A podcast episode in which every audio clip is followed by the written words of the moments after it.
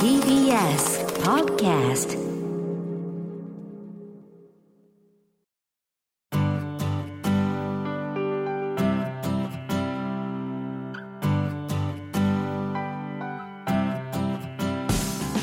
さあ皆さんご機嫌いかがでしょうか？安藤博樹でございます。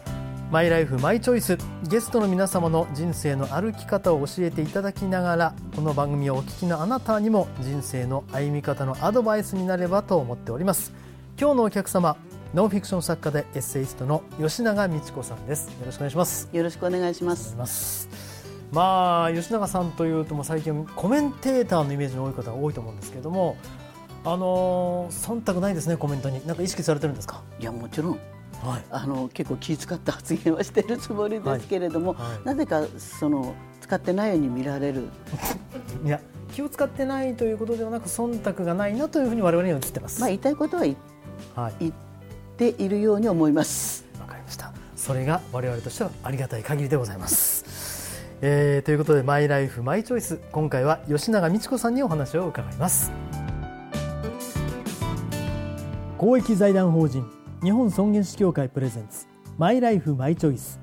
この番組は公益財団法人日本尊厳死協会の提供でお送りします。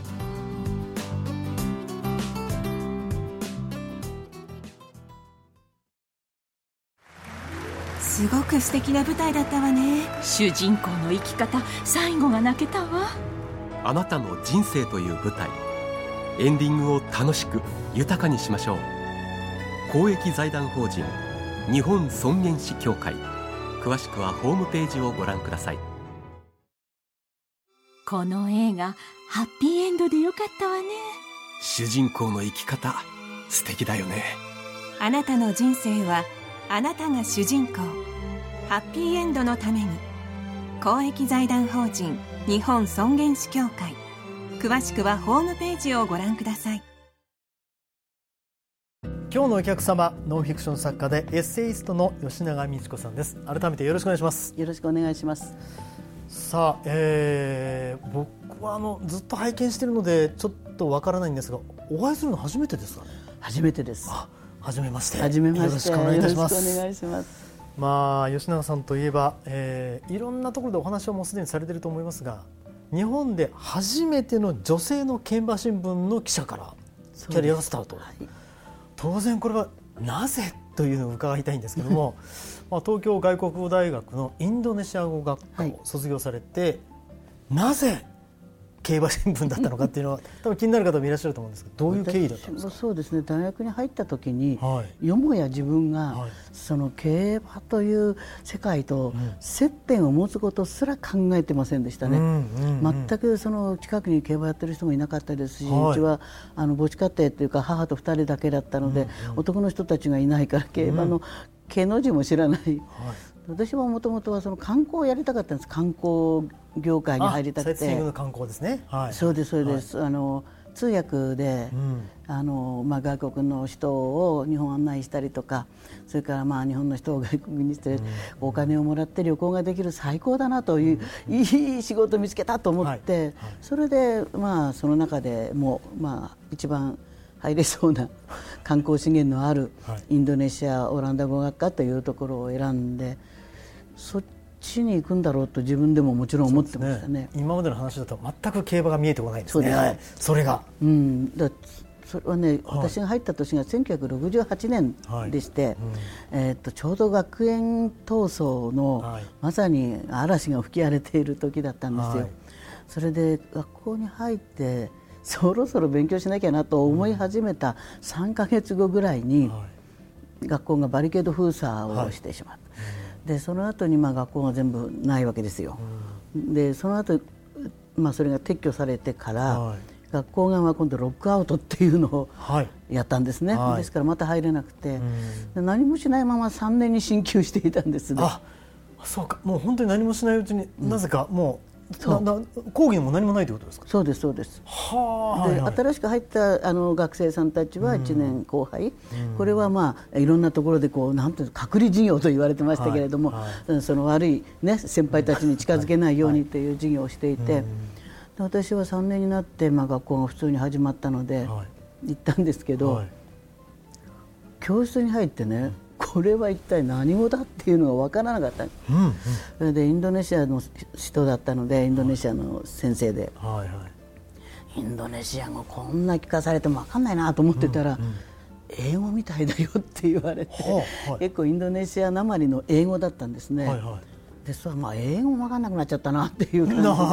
じで。で結局はもうどうすりゃいいんだと。2年分のブランクをそこからもう授業が全てその現地語でやるんですね。オランダ語の授業はオランダ語でやるしインドネシア語の授業はインドネシア語で、まあ、他の経済とかそういうはんもあのあるじゃないですか、まあ一般教養的な。教ね。それは日本語通じるんですけど、はい。その一問あの専専攻しているところはい。がゼロ、うん。これは一大事でしょう。まあ一大事というかもう本当にそうです。パニックですねある意味、はい。そうそう。だから、はい。あれ？私はこの先が見えない。うん。でどうしていいのかが分かんなくて。はいであの頃ってね、はい。あんまりこう喋るとね、はい。すぐ総括しろとか言われる時代だったんですよ。はい。はい。や君はどうそうそうと関わってたんだとか言われて、えーめんどくさいなと思って、はい。余計なことを喋るとまずいなと思いまして、なるべく喋らないにしようと思ったんですけど、まあ、寝顔しゃべりだから はいはい。結構辛いですよ喋、らないでいるっていうのは。今コメンテーターされてるぐらいですからね。は いそうですよね、コメントできない、はい。でそれで、うん、なんか喋んないでいて、そしたらある時、なんか夕方のキャンパスに行ったら、すごい勢いで喋ってる一団がいたんですよ、はい。それで、まあ、ちょっと知ってる人がいたんで、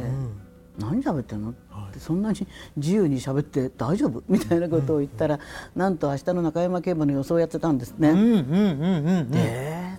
競馬の話だったら喋れるかも？みたいな。はい。そうしああいいなと思って、はい。で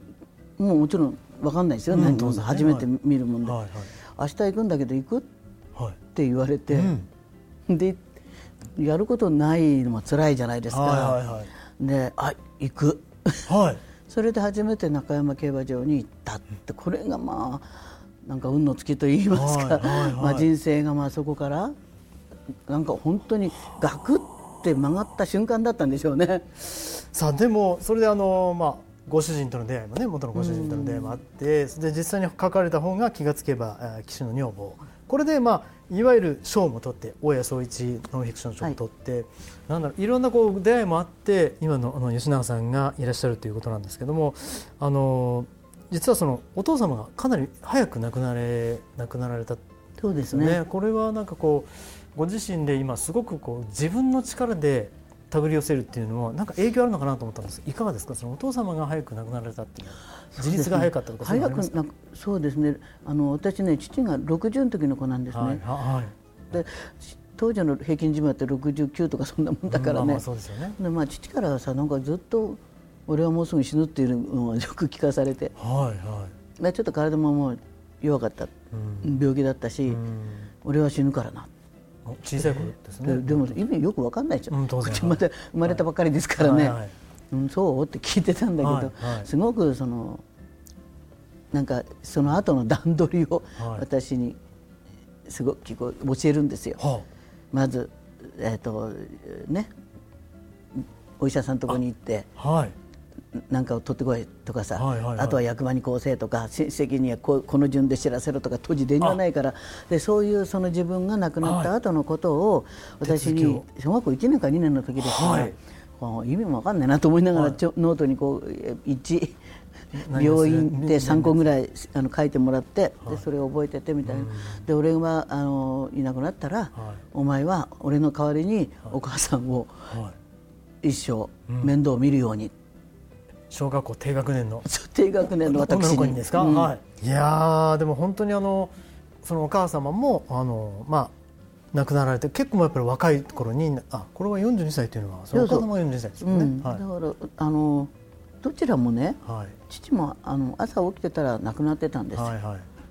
ちょっと前まで元気だった元気ってあれじゃないんですけど、まああの今日朝ごはんどうするのって母が聞いた時に正月の2日に亡くなったもんですから、えーが三が日は雑煮でいいとかっていう声が聞こえて、はい。うん、私まあどうにかとかって思いながらはいはい。寝てて、ででもまだ早いから後でいいねってちょっと遅くていいねって言って次にあ8時半ぐらいまで寝ちゃって、はいはい。で母が慌てて「あお父さんごめんねちょっと寝坊しちゃった」ってって言って、うん、でその後に母が「えお父さんが亡くなってる死んじゃった」みたいな話で、はい。おおびっくりしちゃって、うんうん。さっきまでまさっきまでさ象に食べる気でいたわけだよね、うんうん人間ってこんなのに突然いなくなっちゃうのかっていうのは、でも私はもうそのか状態ですぐに頭にゴングが鳴ったみたいでやるべきことっていうのがうんうん。出たんですけど、はい。でもすっごくえーこんなふうに？突然はい。あっけないな人ってっていうのを思った。で母もまたね82で亡くなったんですけど、はい。旅先で元気に旅行に行って帰ってこなかったんですよ。うん。でこれも朝起きて元気に自分で全部荷造りまでしちゃって、はい。宅急便でうちに送る手配までして、でもうそのけ化粧もして着替えもしてで一緒に行ったその、まあ、おじとおばたちと行ったんですけど、早く起きろとか言ってて、うんうん。急に静かになったから、まあね寝たんだなと思ったら、やっちゃってたの。もう旅立たれちゃったってことですね。そうするともうなんかこれもまたあっけないなと思って。うん。なんか本当に、あの人間っていろいろ考えても突然まあそそういうことってあるんだなっていうことはもう本当に両親のことで思いましたね。ご主人もまあ55歳の時にそうですね。ということでその時のあの、まあ、お別れっていうのはどういう状況だったんですか？すっごい丈夫な人だったんですね。はいはい。だからあのまさか病気になるとも思ってなかったんですよ。はい。あの風邪もひかないって言ってうんた。でそそれが急に余命3ヶ月っうんはい。て言われて、うん。まあ本当にぴったり3ヶ月でしたね。ああそうだったんですうねん。でまあそのまあ子供らももう大きくなっていたので、みんなでこうシフトを組んで、その看病をしながら、うんずっと病院からはい。あの仕事を通うとか、うん。たまに家に帰ってあの、うん、ほっとするとまたすぐ呼び出されてみたいなことを続けながら3ヶ月でしたね。うんだからおそらくはい。私はあの父にも母にもその最後会ってないんですけれども、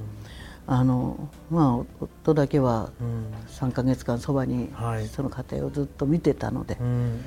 結構しんどかった、うん当然、まあ、喪失感というのは相当大きかったんですかね。うん、結局肉親というものと私はあんまり縁が、ね、薄くて、両親もいないし兄弟もいないしでその中でうん。何かあった時に何があろうとも世の中全部敵に回っても、この人だけは味方になってくれるって思える人は この人しかいなかったんですよ、だからあそのすごく、うんとうん例えばあの例えば私が東京にいる時に大きな地震があって、まあ、真ん中に利根川とか荒川とかあるけど、きっとあれを泳いででも探しに来てくれるだろうというようなそういうことを疑いもなく思える人だったので。それはやっぱりすごくそのあこういう人がいなくなってしまったという寂しさっていうのは最後の一人がいなくなっちゃったなっていう気はしましたまあ、そこはやっぱりあのお父様ね幼少の頃からなんかそあのお母さんを頼むぞっていうのとは全くご主人でやっぱり異質なものだったと考えてよろしいですか？そうですね。やっぱりそれはあの肉親ではないんだけど家族であるということと、はい。やっぱり子どもたちを通してのこれから先の縁が続く人でもあります。うんうん。でやっぱり一番その辛かったのはね、はい。本人がとても痛がったり苦しがったりするんですよ。はいはい。とでもうん。で私はあのもうね3ヶ月って告げられてそれ以上伸びないって言われてるわけだからその時に少しでも楽にしてあげたいなって思ったんですけれども、やっぱりねあの少しもうちょっと痛みを取ってください、泊まる船の量を多くしてもらえませんかって言っても、やっぱりその本人がどういう思いでいるのかっていうのがわからない。はい。で今日はもういいって言ったかと思うと、明日ちょっと痛みが和らいでると、お俺はあの例えばあ孫がいたする孫のあ運動会まで間に合うかなとか、その頃行けるかななんて行けねえだろうと思うんだけど、行けるかなみたいな話を聞くと一日でも長く、あのこの人は望んでいるのだろうかはいっていうことがもう全然確認もできないし、でそれがその家族の間でやっぱりやっぱりお父さん一日も長く生きてもらいたいっていう人と、それからもう少しでも痛みを和らげてあげようよっていうのがこう二分されちゃうわけですね。そうするとやはりあのお医者様もそこのところでは、その一日でも長く生きてもらいたいというそちらの方を優先するしかないという形で。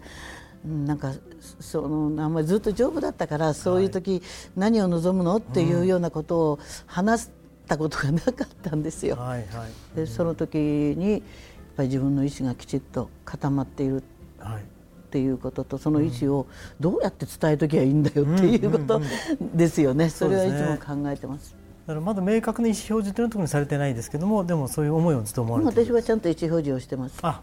ちゃんともうそれは伝えていらっしゃるんですね、うん、それでそのカードも持ってますし、うんうんうん、あの私はその延命だけの治療はあの望みません、はい、でそのただもう痛みは盛大にモルヒネ使ってくださって結構です。それそれそのために多少私のじ、はい、あの寿命がね、うんうん、あの短くなろうとも、はい、それは私が決めたことですので、うん、えー、一切の責任は私にありますっていうような趣旨のものを常に、あの持ってます。おそれはですねらしいなっていう感じがします。はい、安心です。気持ちいいです。安心ですただそのまあ生き方もねあると思うんですけど、この後の当然生き方もあるし、あの話を伺っていると。まだまだあの我々にいろんなコメントを聞かせてくださるなという感じはするんですが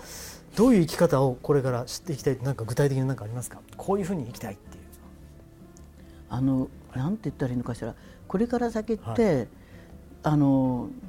あんまりね、はい、だってもう年ですからっていうねそれ残された先に待っているものって老いであったり体が効かなくなったりとか、もしかしたら命の終わりであったりとかそういうことなんですよ。はいはい、でこれから先さらに良くなったって話よりはそういうことに自分がどういうふうに向き合っていけるのかそれをどういうふうに受け入れながら、はい、そこの中でも粛々と生きていけるのかっていうことなんですよね。はいはいはい、ですからむしろその筋トレも大事なんですけど、うん、私は筋トレってる心のそれに耐えられるっていうかな、それでもあの自分を見失いとなわないというような。心のトレーニングってまだまだ足らないんで、まあ、そこら辺のところをやりながら、今日、まあ、出会うことって生きてればいろんなことがありますよね。でまあ、それをその精一杯楽しめる自分であればいいのかなっていう気はしてます、はい、楽しむために一番大事な要素って何ですか？あ楽しむって自分の気持ち、まあ、好きなものですね、好きなものって好きなものってだから自分の気持ちがそこで、あの楽しいものって好きなものだったら楽しめるでしょ、はい、でもさ好きなものばっかり来ないわけじゃないですか、じゃ好きじゃないものが目の前に現れた時に、はい、それをどういうふうに自分の中で、その面白がれるかとか、もうちょっとその客観的にそれを転がして楽しんでしまおうか、うんっていうそういうその、なんて言うんだろう。あの、ちょっとひとひねりしながらも、自分の中に取り込みながら、嫌なものを嫌だって言わない、はい。はい、なんかそういうなんか術みたいなものっていうかそういう知恵みたいなものとか、そういうものがあるといいなと思ってます。はい。わかりました。あのバイタリティそしてあのなんか皆さんに対しての説得力の元が分かったような気がいたします。今日のお客様ノンフィクション作家でエッセイスト吉永美智子さんのマイライフマイチョイスを皆さんに聞いていただきました。この後はあなたのマイライフマイチョイス。メールや質問にお答えします。吉永さんも最後までお付き合いください。お願いします。ありがとうございました。この映画ハッピーエンドでよかったわね。主人公の生き方素敵だよね。あなたの人生はあなたが主人公。ハッピーエンドのために公益財団法人日本尊厳死協会。詳しくはホームページをご覧ください。お父さん私たち本当に素敵な人生を過ごしてきましたね。そうだね。これからももっと自分らしく生きていこうね。はい。これからも。あなたの人生あなたらしく。公益財団法人日本尊厳死協会。詳しくはホームページをご覧くださいマイライフマイチョイスここからは、えー、メールで質問にお答えするコーナーです。あなたの疑問質問にお答えするのは日本医科大学特任教授で日本尊厳死協会専務理事の北村義弘さんです。よろしくお願いします。よろしくお願いします。さあ今日のお客様吉永美智子さんなんですが、まあ、ご主人を失ってからの喪失感。でまあいろんなことを決めていなかったというような後悔。そして心にぽっかりと穴が開いたようになった喪失感お話しされてましたけども、えー、そういったことを踏まえて94歳の母を看取った娘さんからの質問です。今の私の気持ちは母との思い出で時々悲しくなることがあります。一人暮らしだった母の家を処分しなければならないことを考えるとなおさらです。夕方など母が私の行くのを待っていて家の前で手を振っている姿を思い出しこのところ辛い毎日です、えーまあ、こういったあ本当に喪失感を持っている方たくさんいらっしゃると思いますがどのように癒すことができますか？そうですね。あのまた愛する方あの思い入れのある方がですねお亡くなりになると、まあ、どんな方もですね、うん、あのまあちょっとね辛いなということを思うと思うんですよね。はいはい、でその方とのまあ、あの例えばそれがお母様お父様なのかとかあるいはご友人なのかとかあるいはあの一緒に暮らしたあの連れ合いの方であるとか、はい、あるいは本当に辛いとあの思うんですけれどもお子様であるとかね。あの本当にあの旅立ちはもう人それぞれその人との関わりも人それぞれなのであのその、まあ、悲嘆と言いますけれども、はい、あの悲しみに嘆くと書いて悲嘆ですけど、まあ、この種類も本当その人それぞれもうパーソナルなものだと私は思うので、まあ、どうやったらあのこの、えー、悲嘆苦しみから喪失感から逃れられるか、あるいはよくあの、まあ、打ち勝つといいますかあの克服できるのかなっていう質問を受けるんですけどももう本当にそれぞれなんですよね。えーまあ、この方の場合はですね、はい、やはりあのお母様のことを大変にあの愛しておられたということで、はい、お母様が手を振っているような様子が、あの今でもあの、はい、毎日のようですかねあの、こう浮かぶということです。で実際あのまだあの質問のところに書いてなかったんですけれども、あの最近お亡くなりになったのか、もう何週間も経つのか、まあ、そういうことは分かりませんけれども、まあ、この文面からするとまだその時間がそれほど経ってないようなように思われるんで、ね、なおさらのことだと思うんですよね。あのー、まあ亡くなる時にですね亡くなる人はですねあの会いたい方を選んでこうその人の近くに来るあるいはその人のはい、あの思いの中に登場するっていうようなことも、うんうん、よく言われておりますのですね、はいはい、このお母様がその娘さんのところであの手を振ってたそんな若い頃のあの出来事をその。うん思い出させてくれるっていうのは、まあ、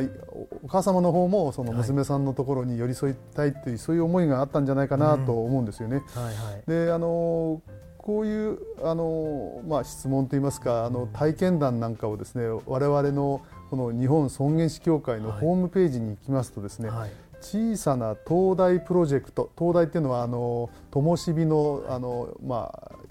まあ、動かない台、あの要するに、海であの光であのあの、船にこう場所を知らせてくれるっていう、あの灯台のことですけれども、小さな灯台プロジェクト、まあ、あのこう悲しみに困っておられる方、あるいはあのご自身の人生にあのまあ、今後どうしていこうかということで困っておられる方あるいはそのご家族の方々、まあ、こういう方々にアドバイスとなればいいなちょっとしたあの灯台のような、あの小さな明かりを灯してあげられればいいなという、まあ、そういう意味であのプロジェクトの名前がついているんですが、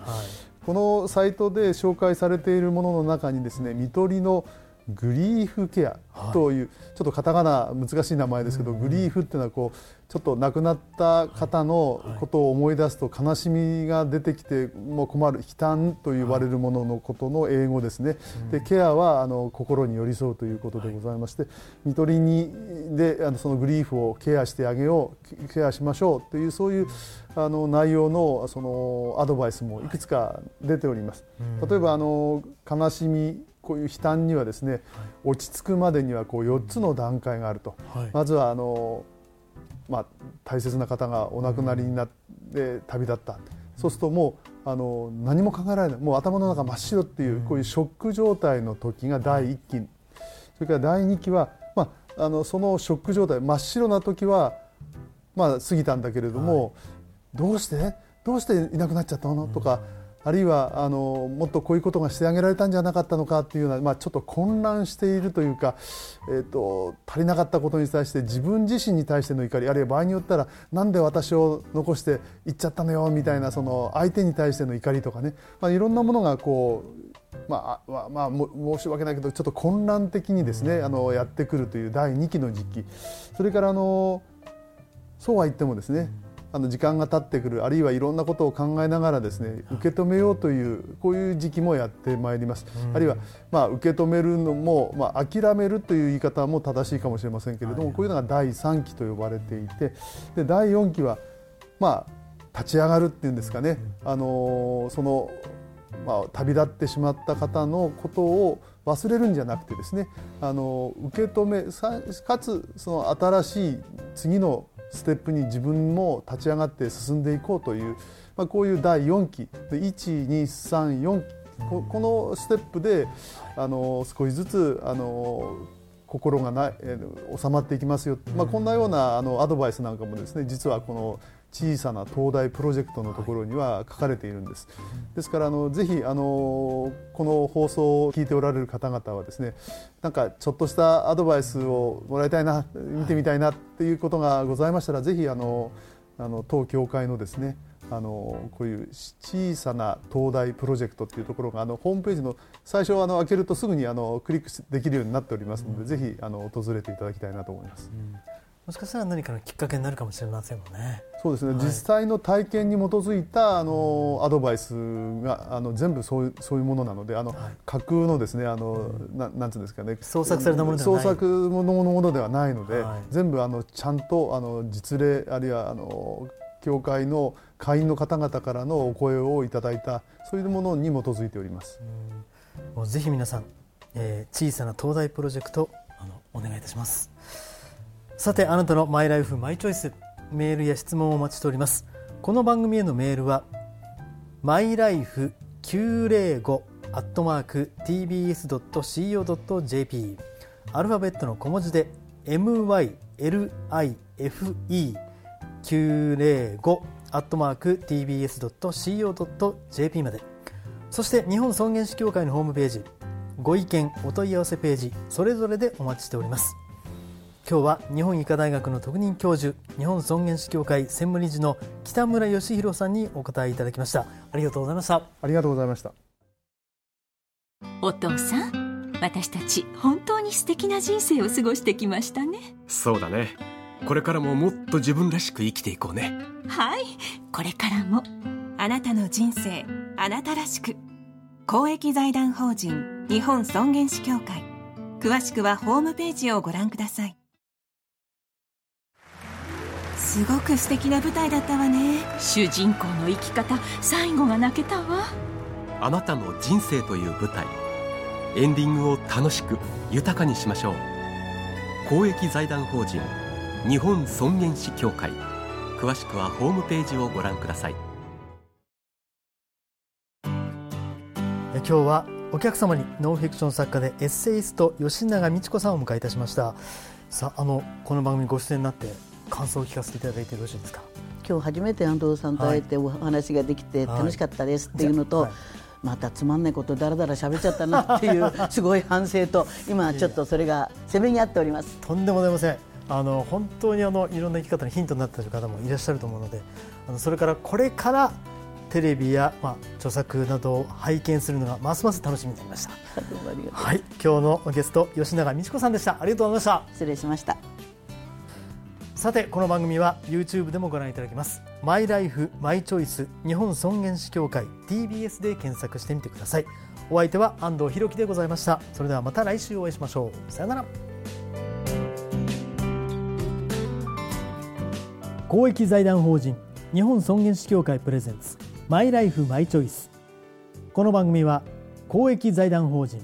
日本尊厳死協会の提供でお送りしました。